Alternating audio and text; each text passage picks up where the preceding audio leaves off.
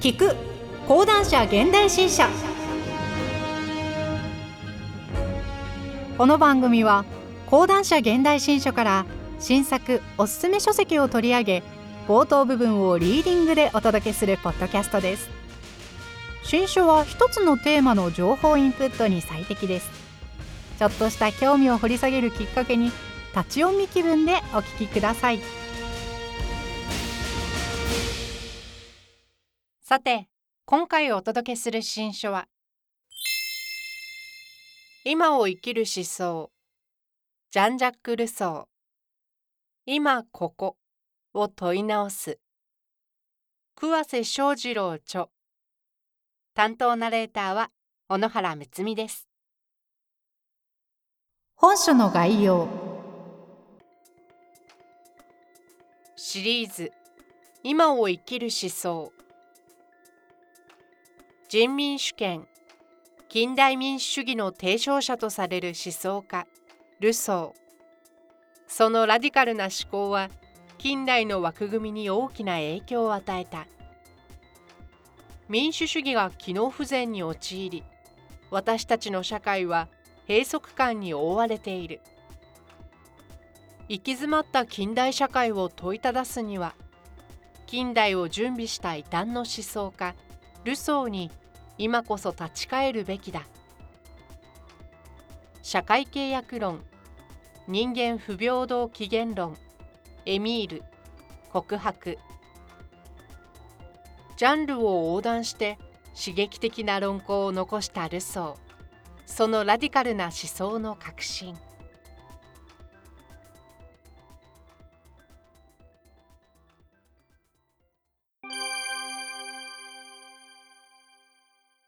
はじめに。ジャンジャック・ルソーとは一体何者なのか。この本ではできる限りシンプルにだが深く丁寧にその思想の独創性がどこにあるのかを考えていきたい。18世紀ヨーロッパで活躍した過去の人ルソーについてはこんなイメージが抱かれてきた。近代を準備した人物。すなわち社会契約論で近代人民主権の理論を展開した思想家。エミールで近代教育への扉を開けた理論家。告白で私について考え抜いた著述家。あるいは全体主義へと通ずる危険な道を開いた思想家。男性性女性性という抑圧的な分類を作り出した差別的理論家。自分の5人の子供を捨てるといった恥ずべき行いを暴露してみせた自意識過剰の作家。肯定的にせよ否定的にせよわかりやすいイメージばかりだ。ルソーこの不可解な人そうしたイメージはどれも完全には間違っていない部分的には正しいとさえ言える実は今日の研究者の間でもルソー思想についての唯一の常識的な解釈なるものは存在しない。それどころか今なおその思想をめぐって解釈が激しく対立している。ルソーという人物をどう評価すべきか、その著作をどう読むべきか。これは彼が270年ほど前にフランスの知識人会に華々しく登場して以来現在に至るまで続いている問いなのだルソーという人物とその思想は常に多様な時に対立し合う解釈の対象になってきたのであるおよそ古典と呼ばれる著作であれば時代や論者の立場によって読まれ方が異なるのは当然だと言われるかもしれない。それはその通りだ。しかし、ルソーの場合は、少々特殊と言わざるを得ない。厳密な哲学的考察はもちろん、一見すると単純極まりない記述さえもが、さまざまな読解を誘発してきたし、誘発し続けているからだ。ルソーの書いたものは、見たところ滑らかな表面をしていても、実際にはザラザラとした粗さを備えていて、そこでは必ず乱反射のごときものが起こる。そして読む者は、時にその眩しさに困惑する。幻惑され、動揺させられ、不安にさせられる。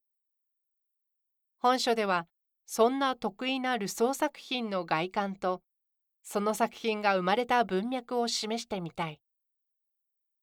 ルソーという思想家も、その著作も、何とも異質だ。いまだ謎として残っている部分も多い。だから、それに接近するためには、特別な方法が必要となる。序章では、まずルソー作品が不思議な作りになっていることを確認する作業から始めよう。今ここでルソーを読む意味。さらに本書では今ここでどのようにルソーの著作を読むことができるかをも示してみたい。過去の思想を現在の状況に適用するにはどれほど注意を払っても払いすぎることはない。これは思想史研究や歴史研究の常識だ。昔の思想家の著作を現在のために利用するとなると、アナクロニズムを犯す危険は至るところに潜んでいる。おまけに、常に解釈が対立してきたルソーという思想家と、その著作が問題なのだから、なおさらその危険性は高い。けれども、あえて現在への応用の道をいくつか示してみようと思う。どうしてか。それは、ルソーがいくつもの大きな問いに向き合ったからだ。人民主権というとき、そもそも人民とは何か、主権とは何か。子どもの教育というとき、そもそも教育とは何か。教育される子どもとは何か。私というとき、自我とは何か。これだけではない。政治とは何か。自由とは何か。不平等とは何か。愛とは何か。欲望とは何か。性とは何か。学問とは何かアートとは何か言語とは何か幸福とは何かあまりにも大きすぎるため自明のこととして私たちが問い直すことを避けているような問いばかりだ。ところがルソーはこうした問いに向き合った。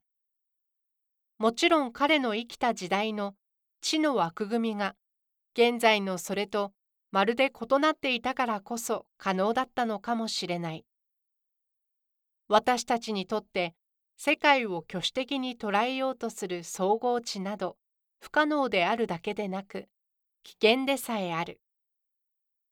けれどもルソーの探求から彼の時代を代表するような著作がいくつも生まれそれらは読み継がれてきた。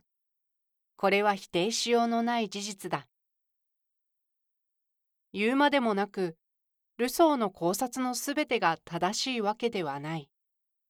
中には吹き出したくなるようなものもある。とても危険だと思えるものさえある。当然、それらには時代的制約もあっただろう。だが、彼はそうした大きな問いについて根源から考えようとした。得意な視点から切り込もうとした。自明とされてきたものが根底から揺らぎ、近代のもろもろの理論が次々と破綻していった今、先に挙げたような問いに向き合ったルソーを参照することの意味は小さくないはずだ。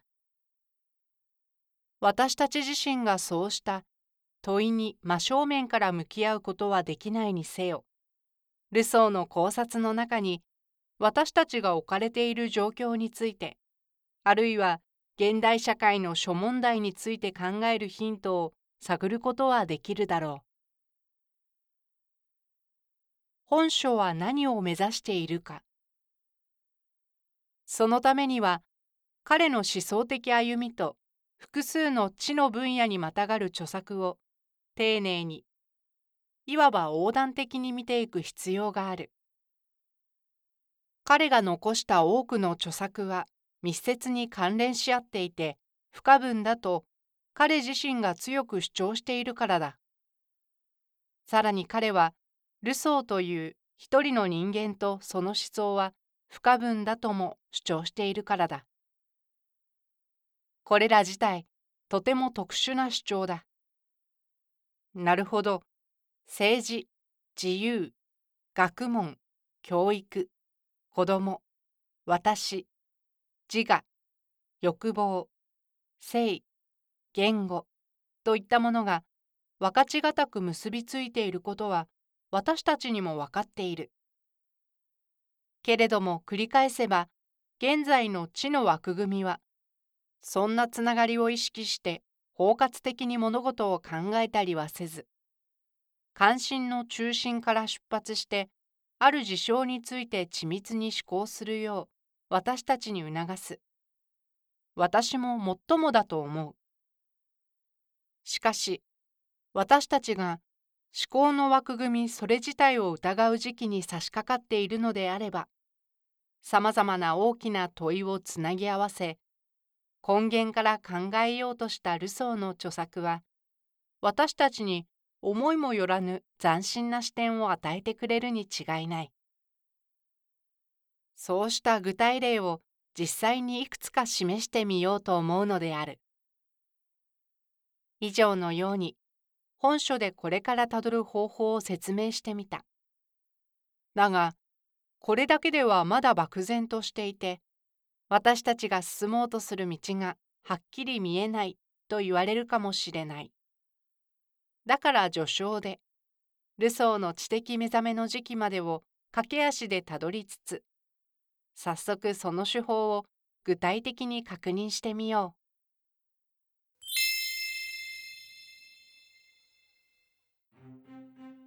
今回は講談社現代新書から桑瀬正次郎著今を生きる思想ジャンジャック・ルソー今ここを問い直すをお届けしました。番組ではリスナーの方からの投票を受け付けております。Spotify で聞かれている方はぜひ投票やアンケート機能を使って番組に声をお寄せください。最後に audiobook.jp からのお知らせです。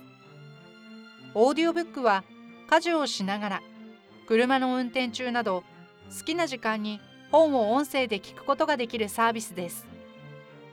オーディオブックドット .jp なら日本語オーディオブック数がナンバーワン。人気のビジネス書や話題の小説など豊富なジャンルが揃っています。アプリをインストールして聞き放題プランに登録すると最初の2週間は無料で何冊でも聞くことができます。ぜひオーディオブックを聞いてみてくださいね。